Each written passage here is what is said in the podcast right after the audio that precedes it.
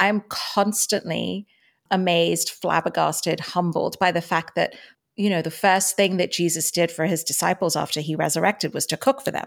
It's an encouragement to all of us that even if we don't get another reason, we're going to continue to worship. We're going to continue to say he's good in spite of the circumstances around us. And that was a decision I had to make with the loss of my mom and you're going to go from that beautiful caterpillar into the most glorious butterfly. And you ain't going to be taupe and khaki baby. You're going to be hot pink yellow magenta lime green. And you're going to walk into rooms and change atmospheres.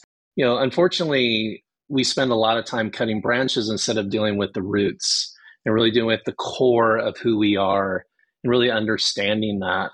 And so really the primal question is what I call the thing underneath the thing that drives everything.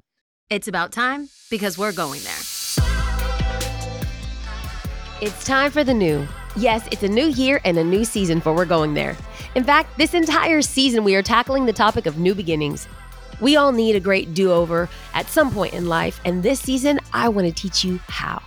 And before you think it might be intellectual or too academic, let me promise you it won't be.